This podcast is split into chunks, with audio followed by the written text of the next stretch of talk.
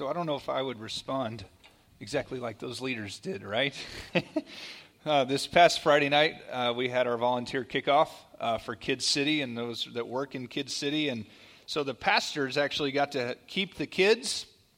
And I can tell you that I am thankful for our Kids City volunteers and the time that they give, right? Because our room looked like that, like that craziness, right? But we didn't have silly string to fight back, so we were on our own. We only had pizza, and so we just give them a slice and like, okay, go, right? And so that's kind of what our Friday night looked like. But what we're talking about today, as we continue our series, "Help I've Got Kids," okay, is this idea of how are we going to respond? Now, not only are we going to respond to the things that kids bring our way, but also how are we going to respond to a generation that ultimately is looking at us as adults and saying, All right, you're talking about this Jesus, you're talking about God, but do you truly believe the things that you're talking about? Right? And do you truly believe that He can do the things that you say He can do? Or have you just kind of said, Well, you know, this Jesus thing is something I'll just kind of do, right? And so, what we're going to look at this morning is a generation that was looking to the adults that were around them and asking, okay, what are you going to do? How are you going to respond to the things that are going on, okay? And so, uh, as we've walked through this series, we've also done one other thing. We have taken this idea of parenting, because some of us don't have kids, right? And so we've taken this idea of parenting and compared it to the idea of leadership, right? If we are leading others, right? So parents lead the home, but yet if we don't have kids, okay, then what are we asked to do here? Well, we're asking you to lead in other areas of your life, right? And to lead others in that. And so, as we're going through today, what we're going to do is we're going to be looking at the book of Nehemiah. All right, so let me give you a little context of where we are here in the book of Nehemiah. Okay? So Jerusalem's walls have been torn down. So these are our walls here, and they're they're falling down, right? They're in a wreck, they're in a mess, okay? And so the wall has been torn down, and Nehemiah gets word that this has happened. Now, why does that affect Nehemiah? Well, because this is Nehemiah's hometown. Like, this is where Nehemiah has grown up. This is where he has been. And so he hears and gets word that the walls have been destroyed, that the gates have been burned. And that's the condition of the city.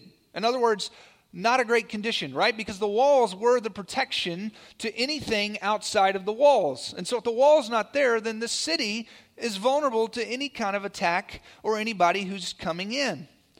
But here's the deal and, I, and we, we've taken part of this message from a guy by the name of, of Reggie Joiner, okay? And he writes, he actually writes our kids' curriculum, okay? And so our orange curriculum. And so he has a part in that.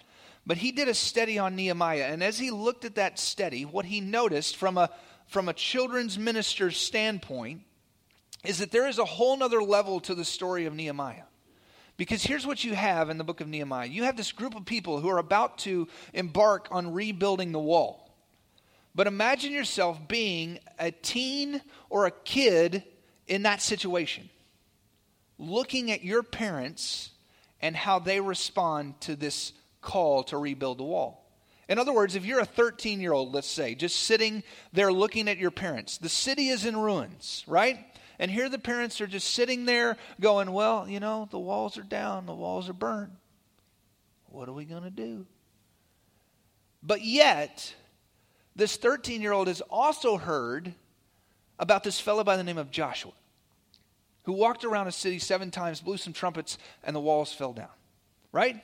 This 13 year old has heard about this fellow by the name of Moses and what he has done. And he's heard all these great stories, and then he's sitting here looking at the parents going, Why are we not doing something about this? Right? Why are we not doing something about this? And when we look at the generation that we have now, I truly believe that they are looking at us not only as parents, but they're looking at us as adults going, okay, you talk about this Jesus, but do you truly believe he can do the things that he can do? And so, as we pick up in Nehemiah 1, this is where we're going to begin today, okay? And so, what we find is that things are not well right? Like they approach Nehemiah and they tell him this. They say, hey, look, the walls have been broken down, the gates have been burned out, and the city is not in good condition. Now, here's what I love about Nehemiah Nehemiah's a doer. Like, Nehemiah wasn't like, oh, that stinks. Well, too bad. Nope. Nehemiah takes action, right? Nehemiah begins to make a move towards what he wants to change. So here's the thing. Here's some things that we can gather from Nehemiah's story this morning, all right? The first one is this we have to name what is broken. All right? We have to name what is broken. So in chapter 1, verse 3, again, they come to him and they say, okay, those who survived the exile are back in the province, and those that are back in the province are in great trouble and disgrace.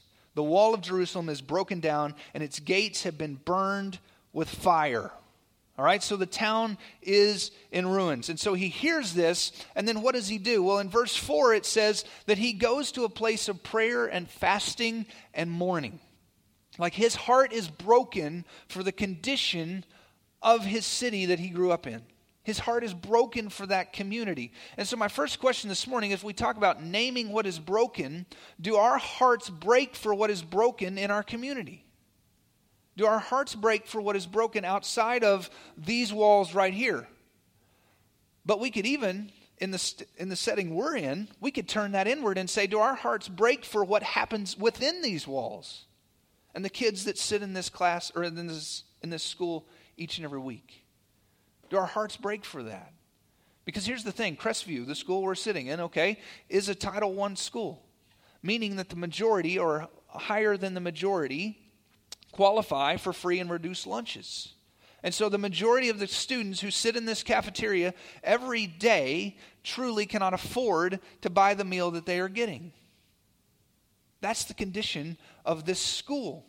And so when we do something like a parents' night out, that is our attempt and our effort is to make an impact into what is broken, right? We have to begin to tap into this school and this community, but also the kids and the people that are around us in our daily lives. Now, here's the thing if we can't name the problem, we can't fix the problem right? If we can't name the problem, we can't fix the problem. So, in other words, if we don't know what the problem is, it's going to be really hard for us to then fix it. So, what is it that truly makes our stomachs turn for our community, right? And for the people that are around us? What is it that really gets us worked up? When we hear something about a child or we hear something about a family, what is it that just bothers our hearts? Man, that's what we need to begin to go after. That's what we need to begin to pour into. And so, Nehemiah, what Nehemiah does is he goes and he checks out the problem. He assesses the situation and he finds that it's a wreck, right?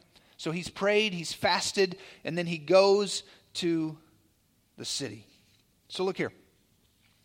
This may be a bold statement, but I believe it's true, okay? And here it is and I think it'll be up on the screen. If our church ignores the problems that are happening in our community, then we forfeit our right to influence our committee or our community.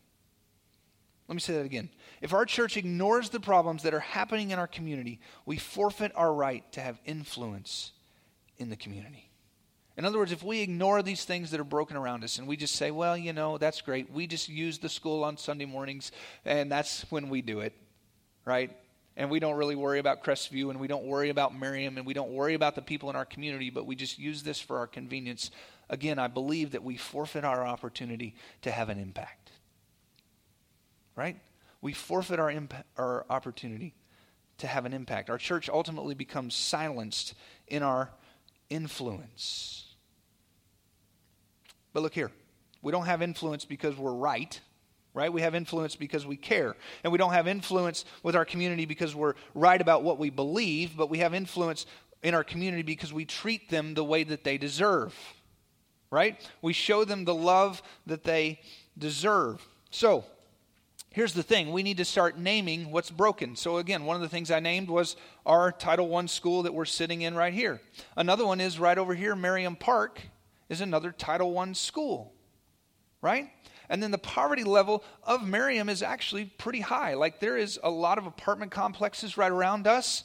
That, man, my desire is that we go into that community and we say, look, we want to love you and we want to love you well, right? But we don't want to love them because it's the right thing to do or because we're good people, but because we're God's people. Right? We're God's people. And that's our opportunity to make an impact in the things that are around us and the way that they are hurting. So, again, like I said, Nehemiah was a doer right? So Nehemiah gets out there and he assesses the situation and he names what is wrong. And then he, he goes on and he begins to find the potential threat, right? The potential threat. Well, what's the threat? Well, there's a gap in the wall. The enemy has an opportunity to come in and jump into the city. Now, he makes an interesting statement at the end of chapter 1. And he says this He says, I was a cupbearer to the king. Okay, so he's, he's heard what's going on, right? He's prayed, he's fasted, he's mourning for it, his heart is breaking for it, but then he slips in this little statement I am a cupbearer, or I was a cupbearer to the king. Now, what does that mean for us? Well, it means he's showing us who he was not. Right? Who he was not. And here's who he was not. He was not a priest right? He was not a spiritual leader, he was simply a cupbearer. But look here his only job was to keep the king alive. Right? He would sample, taste food before the king had it. If he died, then obviously the king wouldn't eat it. Right? But that was his job. So he didn't necessarily have a spiritual job. But look here. We are responsible for engaging in a broken world not because it's our job description, but because we are God's people right? Not because of our job description. And so he takes action, right? He takes action. And he leverages what he has. Well, what does he have? Well, he has a great position, right? He has a great position right there with the king. And so he goes to the king and he says, Look, my heart breaks for this community. I desire to go into this community. And the king actually says, Okay, that's awesome. And then he even loads him up with resources. Right? He loads him up with resources, and then so he heads over to Jerusalem, and he's able to in, use the things that he has. So, my question to us is this if we are wanting to impact this next generation, what are the things that we can use and leverage? What are the things that we have? Now, not just as a church, but what are the things that you have personally, right? Your status, your influence, your resources, your privileges, your connections, right? Do you have people that you're connected to right here in this school that you could pour into and connect with? What does that look like for us? And what does that look like for us as a church? Now, we have a lot of us that are pouring into our next generation of our kids, right? Our church kids that we have right here, our Kid City kids. But guess what?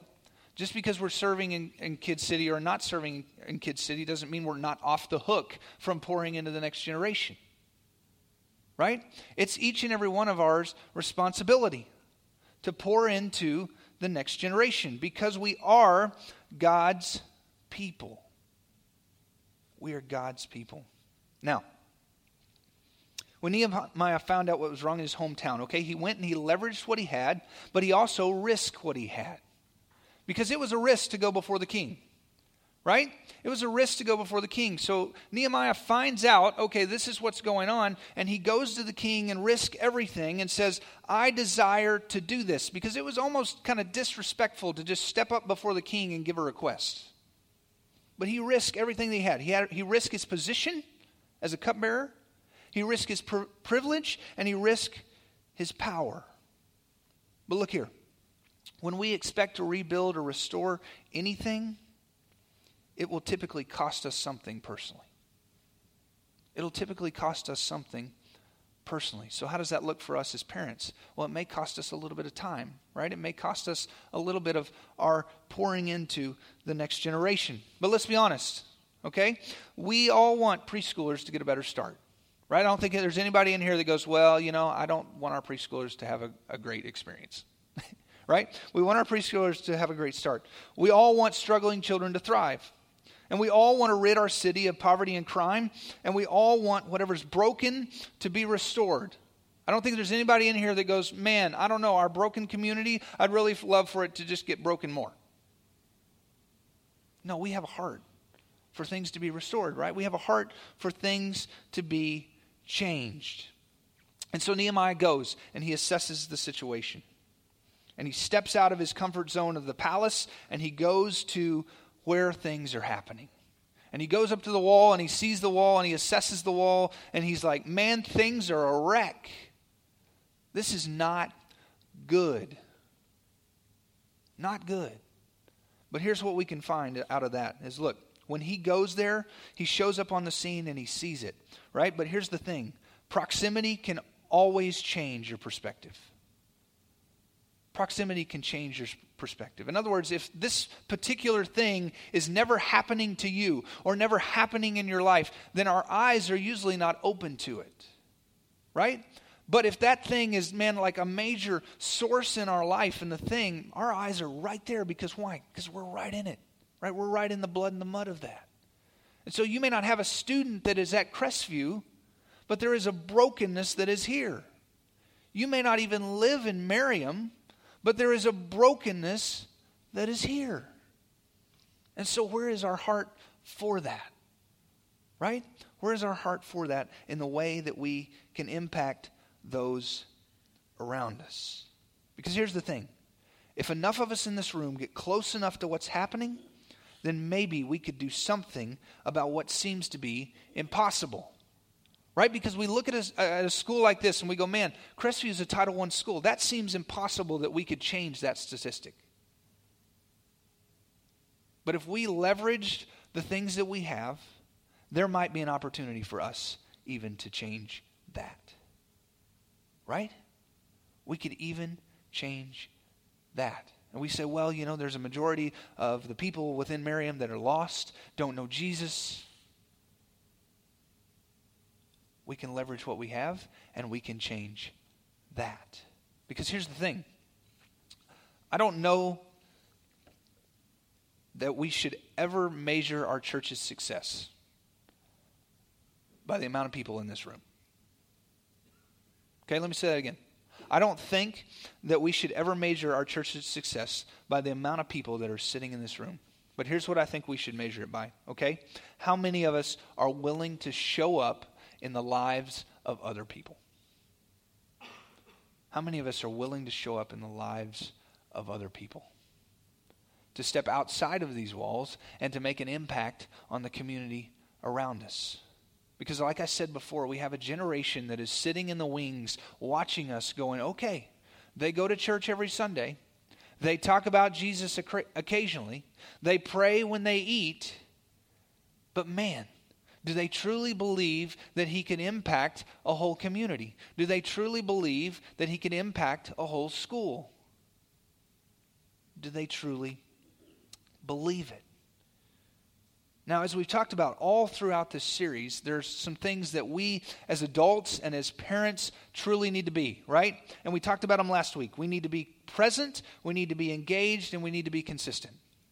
Right? We talked about that. But here's the thing there is no substitute for that in the life of a kid. Whether they have a parent or not, they need someone in their life who is consistent, who is present, and who is engaged. Same thing in leadership. When we talk about being a leader, right? The leader needs to be consistent, needs to be present, and needs to be engaged. And if we're not willing to get close, then it's going to be hard for us to engage them. Right? That's why typically when you walk up to somebody and you introduce yourself, like, "Hey, Doug, how you doing? Nice to meet you." Right? I did the political handshake. Sorry, but anyway, right? Like, "Hey, Doug," you you go to them. You go to where they are. Right? I don't say, "Hey, Doug, good to see you." No, I'm going where Doug is. Right? I'm going to engage him.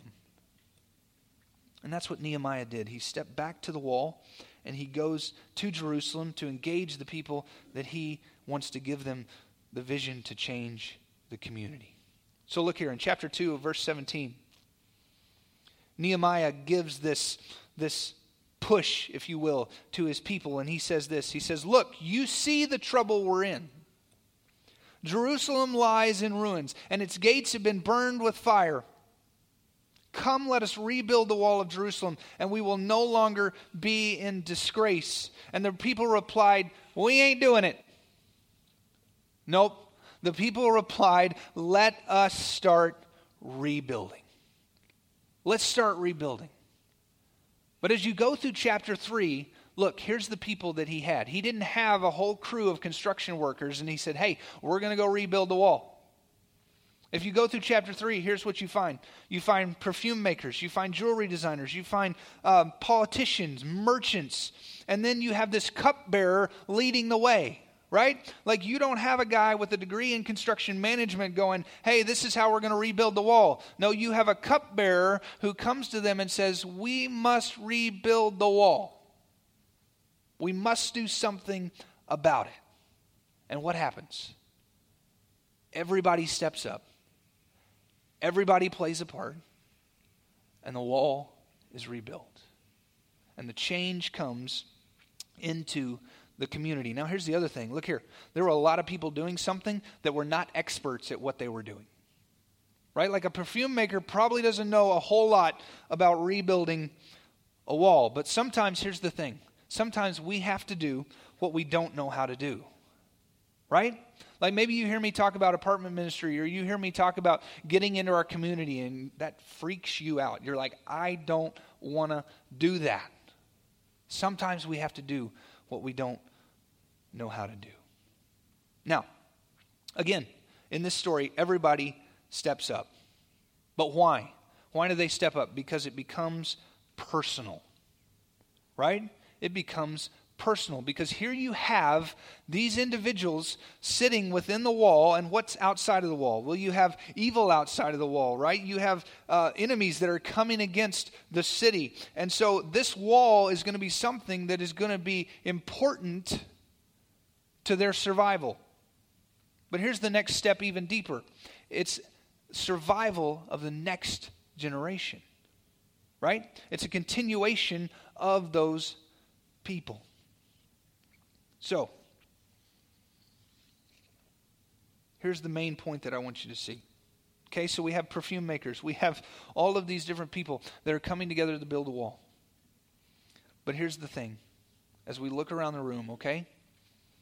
Everybody that Nehemiah needed to rebuild the wall was already in the city. Right? They were already in the city. He didn't go and gather a whole new group of people, bring them to Jerusalem, and say, hey, we're going to rebuild the wall. No, he used the people that were already there. Right? They were already there. And he has this really cool thing that happens. So, some of the same people, as we talked about at the beginning, who had been sitting around for decades, just watching, right, who had just been sitting, were the same people who would then rebuild the gates and the walls. But look here. Today, as we sit right here, okay? As we sit right here, we are a part of the solution to rebuild and restore what is broken in the lives of the people in our community. We're it. I truly believe it. I truly believe that we are it in the ways that we can impact this school. I don't believe it's a coincidence that God has put us right here in this school. He wants to use us here and here where we are. Now, you say, okay, all that's great. What does that have to do with parenting, right? Like, aren't we in the middle of a, of a parenting series? We are, and that's the obvious group that we can't leave out, okay? So here's the thing. As we move through Nehemiah, we find ourselves in this place now that the people have started to rebuild the wall. They're starting to put things in place, but they're getting tired and they're getting cranky and things are not going well. But what he does is he rallies the troops. And in chapter 4, verse 13, this is what he says. He says, Therefore I stationed some of the people behind the lowest points of the wall at the exposed places and posting them by families with their swords, spears, and bows. And after I looked things over, I stood up and I said to the nobles, the officials, and the rest of the people, Don't be afraid of them. Because not only are the people on the inside anxious, but there are enemies just right outside the wall saying, We're about to come attack. We're coming in. And they're making fun of them for attempting to rebuild this wall. And then it, look what he says there at the end. He says, Don't be afraid of them. Remember the Lord who is great and awesome. And fight for your families, your sons and your daughters, and your wives, and your homes. So think about that for a minute. Imagine the, the emotion, right, in this moment. Like this is a this is a big deal because what he has done is he has put these families together right there in the gaps. And in that one move, here's what Nehemiah does, okay? He recasts his vision for them in such a way that it becomes personal to everybody. Because now, in this gap, is not only all of Jerusalem, but it's your family. Your family is standing in this gap. Your sons and your daughters. And this rebuilding of this wall is going to be the protection for your family. Right? Your family. And so they continued to build and build quickly. And then how quickly do they rebuild the wall? Well, they rebuild the wall in 52 days. 52 days. See, they're in the middle of it, right? They're in the middle of it and they're experiencing it and they're seeing it and the enemy is right there and they're like, we've got to get this wall done. And so, to the sight of their enemies, they amaze their enemies. Right? They amaze their enemies. Their enemies are looking, going, wow, they did that quickly. But here's the other cool thing that Nehemiah does he sets up those families as heroes. Ultimately, he sets those families up as heroes because look, here is the family in the gap, and now mom and dad are rebuilding the wall. The kids are helping and they're a part of it. And then what happens? Okay, we have quickly built this wall in 52 days. God has assisted us in that, and they have an opportunity to then share that with their children. Right? With their children. Because here's what, here's what we've talked about over the past couple weeks that kids will ultimately decide what they think about God and about church by what you, as the parents, set for them as the foundation. So imagine perhaps that family that was sitting there at the gap, and Nehemiah goes, You're going to rebuild this gap.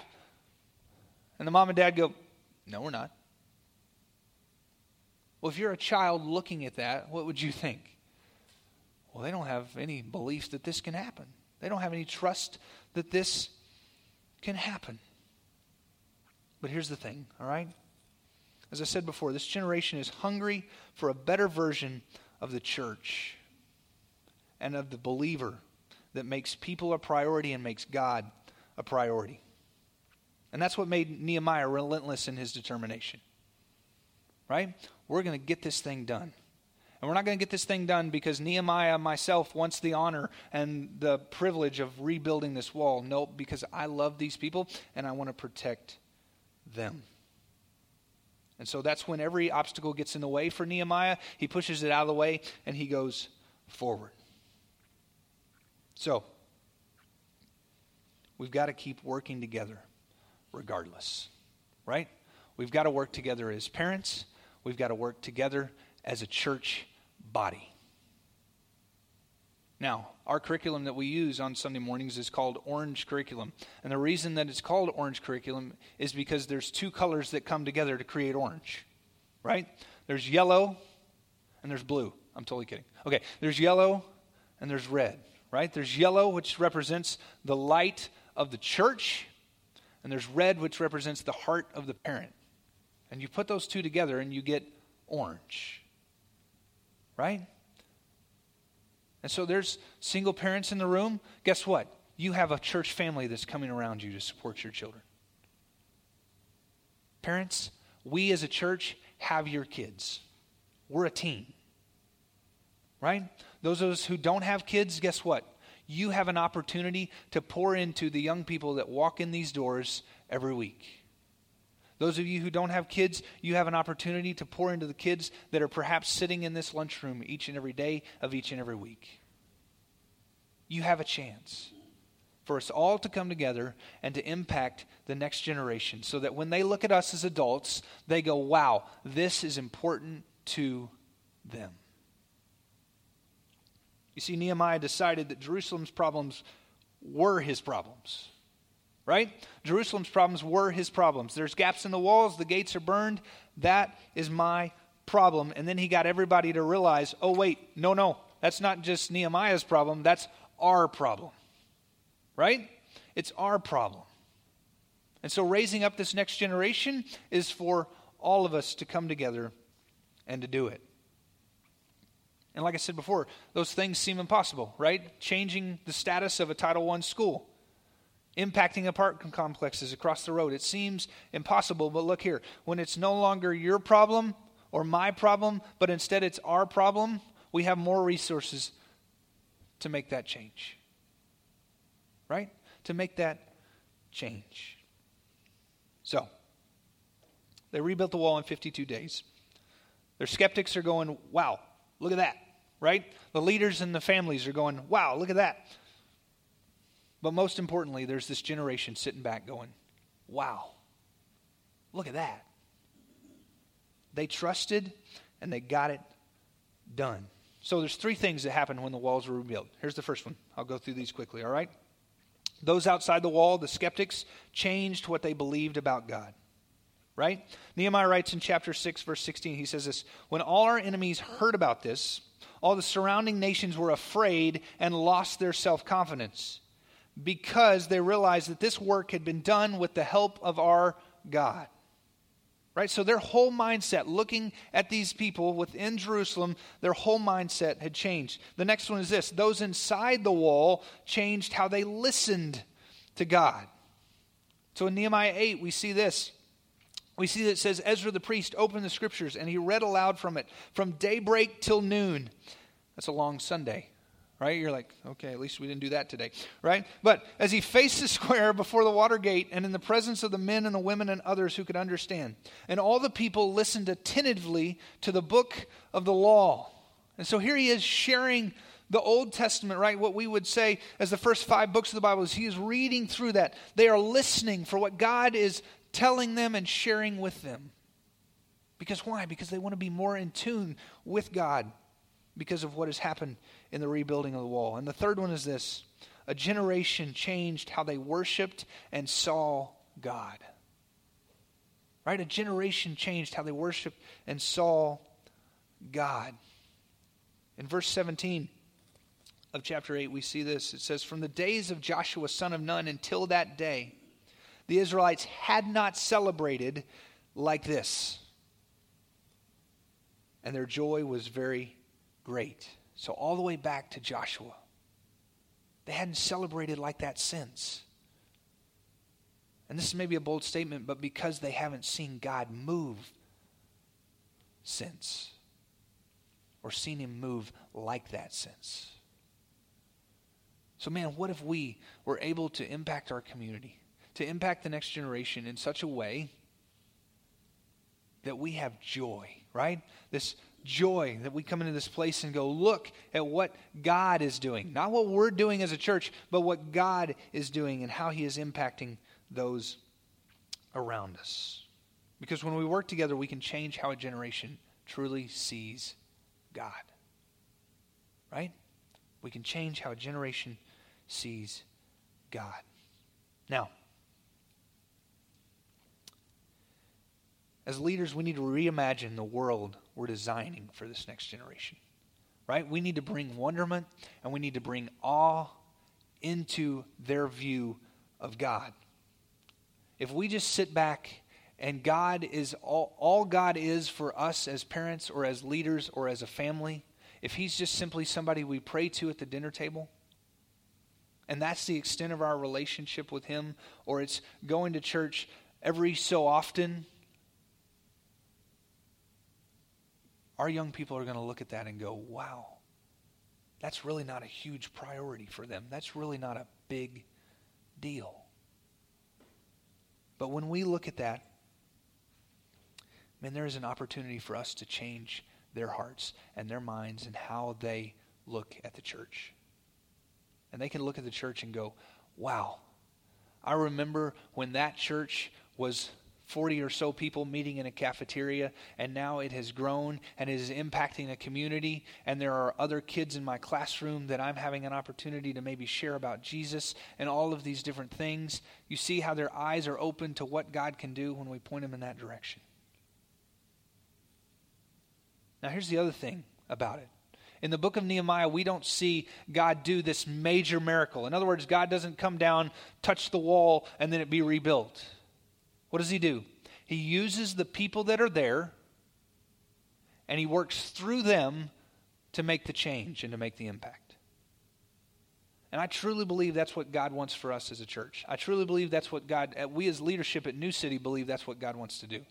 Is he wants to use the people of New City, he wants to use the churches in this community, and he wants to work through us to make the impact.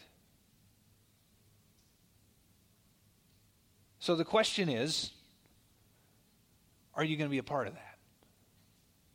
Do you want to be a part of that?